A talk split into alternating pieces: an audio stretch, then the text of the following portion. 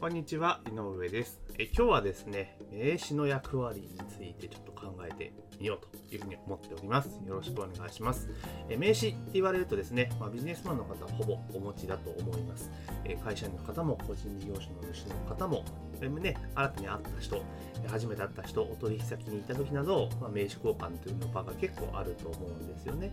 で、まあ、私自身も、まあ、会社員自体当然名刺っていうのを持ってましたし、まあ、そこそこ名前の取った会社でしたので、まあ、名刺展示会とか行って名刺交換したら結構、えその後の営業が強かったなっていう思いではあるんですけども、まあ、それはさておきまして、やっぱり名刺っていうものを特に我々個人事業主の場合はですね、えー、しっかりと考えて戦略的にちょっと使っていかなきゃいけないんじゃないかなって最近考えて思っています。し実践をしています。でどうしてかっていうと、まあ、サラリーマンの名刺と個人事業主の名刺ってやっぱり違うと思うんですよね。違うっていうかあの持たせる意味合いというのが変わってくると思うんですよ。でどちらかというと個人事業主の名刺っていうのは、まあ、営業用のサラリーマンの方の名刺に近しいと思うんですね。位置づけ的には、うん。まあ、ただ会社員の、え、営業されている方の名刺っていうのは、まあ、会社が当然支給してくれるものなのであんまり自由度がないとは思うんですけれども、まあ、個人事業主の名刺っていうのは結構自由度が本来あるべきだと思うんですね。なんですが、まあ、ほとんどの人は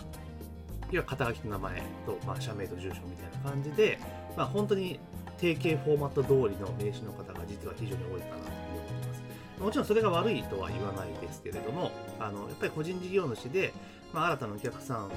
まあ、獲得していく、まあ、見込み客との接点を取っていくっていう視点で考えたときに、まあ、本当にそれでいいのかなっていうところがあるので、やっぱ見直す必要があるんじゃないかというふうに思っております。で、え、個人事業主、私のようなですね、個人新規の個人事業主になってくると、まあ、その、ご紹介いただけるお客様とかで、ね、あれば全然普通の名刺でも全然いいんですが、え、新規で、あの交流会とかで、まあ、見込み客の方々とですね、接点を持とうとするためにイベントに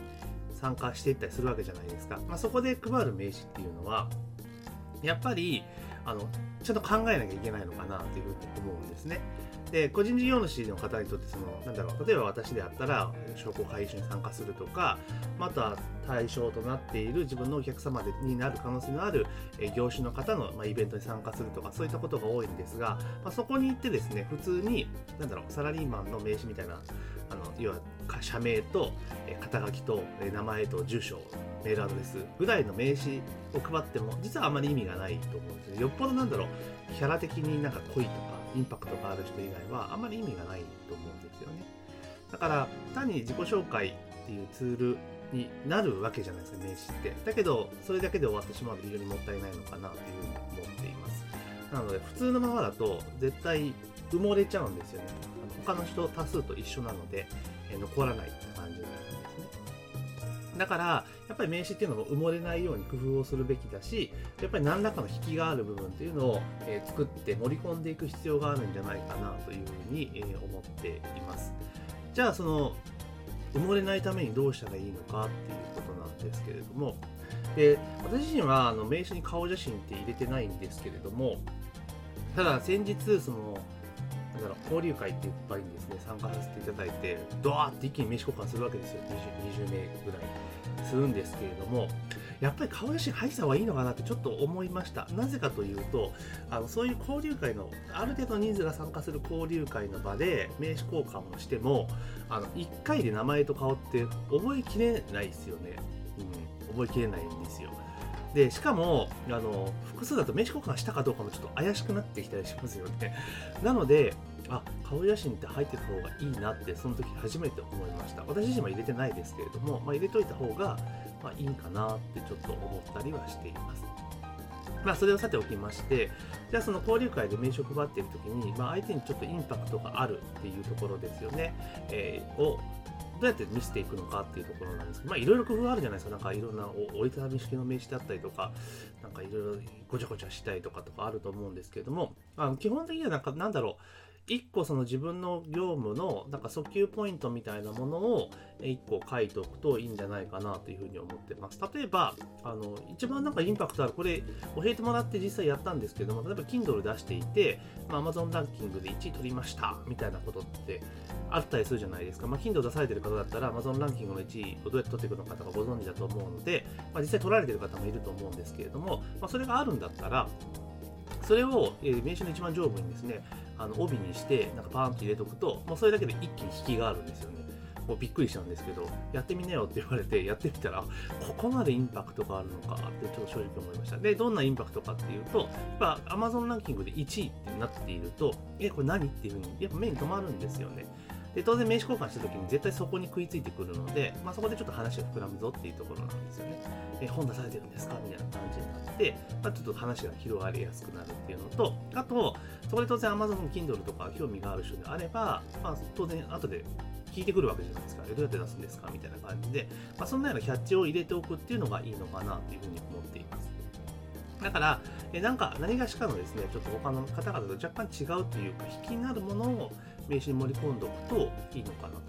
で、あとは、その、名刺を配って交換した後ですよね。で、名刺交換した後交流会とかで、まあ、話をしていたら、あ、この人こういう人なんだなっていうのが分かると思うんですね。分かると思うんですよ。でも大概の場合ってそこで終わっちゃうじゃないですか。終わっちゃう。終わっちゃうんですよ。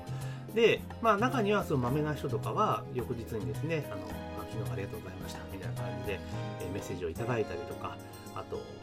ね、メールをいただいたりすることあると思うんですけれども、まあ、それはそれでもいいんですが、え我々の目的ってあくまでも、そのなんだろう、見込み客の方との接点を作るために行くわけじゃないですかね、行くわけなんですよ。じゃあ、そうなったら、そのあの参加した時に、まあ、いかにリスト化していくかっていうのがやっぱりポイントになってくるんですよね。どうやってリスト化していくのか。で、よくあるのは、その当然今時ってその名刺にですね、メールアドレスが記載されているので、まあ、それをせこせこですね、えー、自分のメーリングリストに、えー、ぶっ込んでですね、えー、後々にこう連絡をしようってこともあろうかと思うんですが、まあ、それだと、あのいきなりですね、あの久しぶりにメールが届くと、なんか、なんかいきなり感もあるし、売り込み感もやっぱ強くなっちゃうじゃないですか。お、営業かみたいな感じになっちゃうので、まあ悪いとは言わないんだけど、まあスマートじゃないなっていうふうに思うんですよね。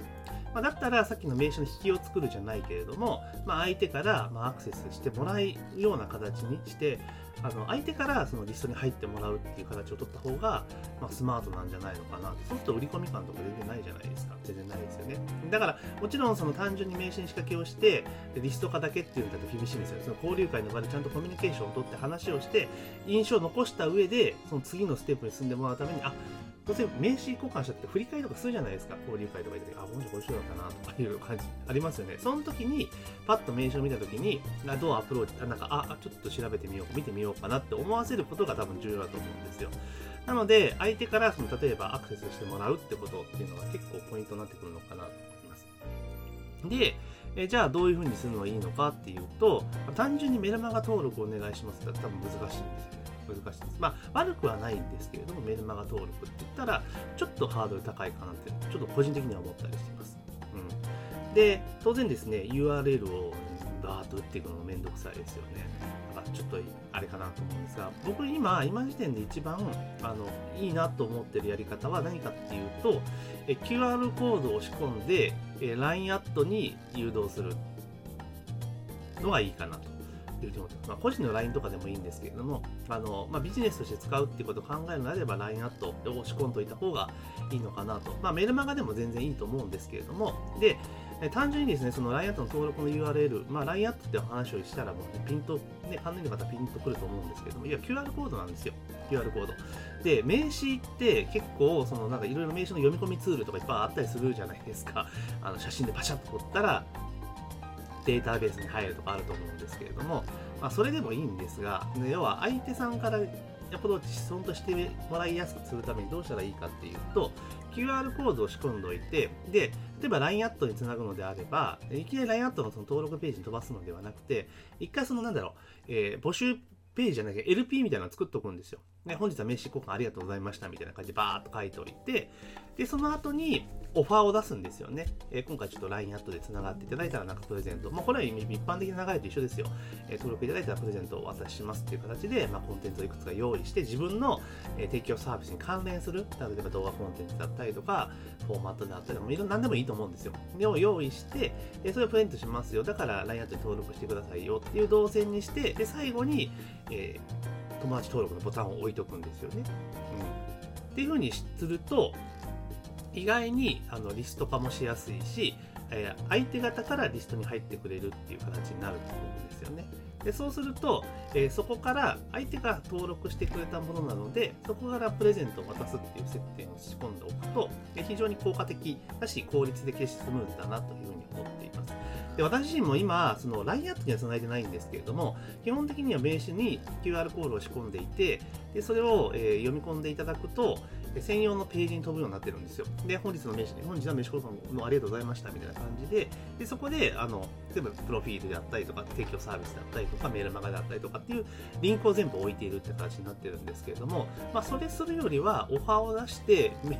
あの、なんだろう、LINE アットとかの、まあ、リスト化するっていうことにした方がいいのかなと思っています。で、なんで QR コードなのかっていうと、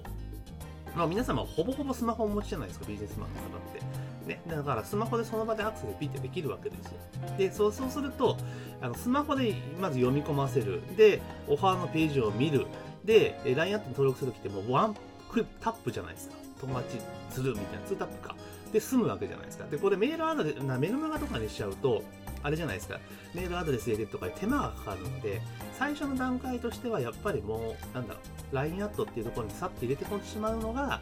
結構ベストなんじゃないかなと今時点で思ってます。なので、あの私自身も今、あのメルマガっていう形に流してますけど、そこをちょっと LINE アットに変更して、え今後やっていこうかなというふうに思ってます。で、名刺って結構、あれじゃないですか、もう個人でも簡単に今作れるじゃないですか。なんだろう。えっ、ー、と、僕使ってるのはアスクル系のところなんですけれども、まあ、個人事業主だったら全然できちゃうので、あの、登録していて、で自分でデザインを起こせるんですよ。あの、本当パワーポイントでなんか図形作るみたいな感じでできるので、それでパッてやると、多分翌々日ぐらいに納品されるんですよね。で、ワンセット、両面カラーで、確か1200円ぐらいだと思うんで、そんな高くないじゃないですか。だから営業ツールとして、例えばそのいろんな、例えば接点持たれてる場合、例えば私の場合やったら、あの、事業の先生方のマーケティング支援っていう側面と、あとその工場とか中小のメーカーさんとかのクラウドファンディングを使った支援と2つパターンがあるので、まあ、2パターン作ってもいいのかなと思ってます。で、それでリストをね、抜いていくっていう形の、さっき言った QR コードをうまく仕込んで、まあ、仕組みを作っていくと、まあ、結構面白いんじゃないかなというふうに思っております。というか、そういう形でやっていこうというふうに思っています。これはですね、まあ、実際自分が交流会参加して最近さん結構参加する機会が多いんですけど、その中でま気づいたことなので、まあ、もちろんやられてる方はいらっしゃると思うんですが、まあ、このパターンでちょっとやっていこうというふうに思ってます。えちょっと長くなりましたがまとめますけれども、えー、今回ですね、名刺の役割というのを改めて考えてみましたよと。で特に我々個人事業主になると、見込み客の方と接点を得るためにですね、ぱり交流会とかそういう場に行くことが結構多いと。でそこで名刺交換は当然するんですが、まあ、単純に、まあ、普通の一般的な名刺だったらやっぱ埋もれてしまうし、引きもないよねと。だからやっぱりある程度目立つっていうところを盛り込んでいく。だから自分の売りっていうところを盛り込むことが大事ですよねってお話をしました。で、かつ、それでですね、えその後、終わった後ですね、リスト化をしていくってことも、まあ、自分でメーリングリストいるよりも、相手から、ま入ってもらう、メーリングリストに入ってもらう。でそんな中で、まあ、今だけで言うと皆さんスマホがお持ちなので QR コードっていうのに仕込んで、まあ、専用のページに飛ばすってことが第一と、まあ、メルマガではなくて LINE アットの方が比較的スムーズかなって LINE アット登録してもらうためには、まあ、動機が必要なので、まあ、特典みたいなものを用意するといいんじゃないかなという感じで、まあ、そんな要素をですね名刺に盛り込んでいくと盛り込んでいくといいんじゃないかなというふうに思っております。というわけで今日はちょっとですね、かなり長くなってしまいました。名刺の活用法ですね。役割について改めて考えてみました。えー、本日の音声は以上になります。ありがとうございます。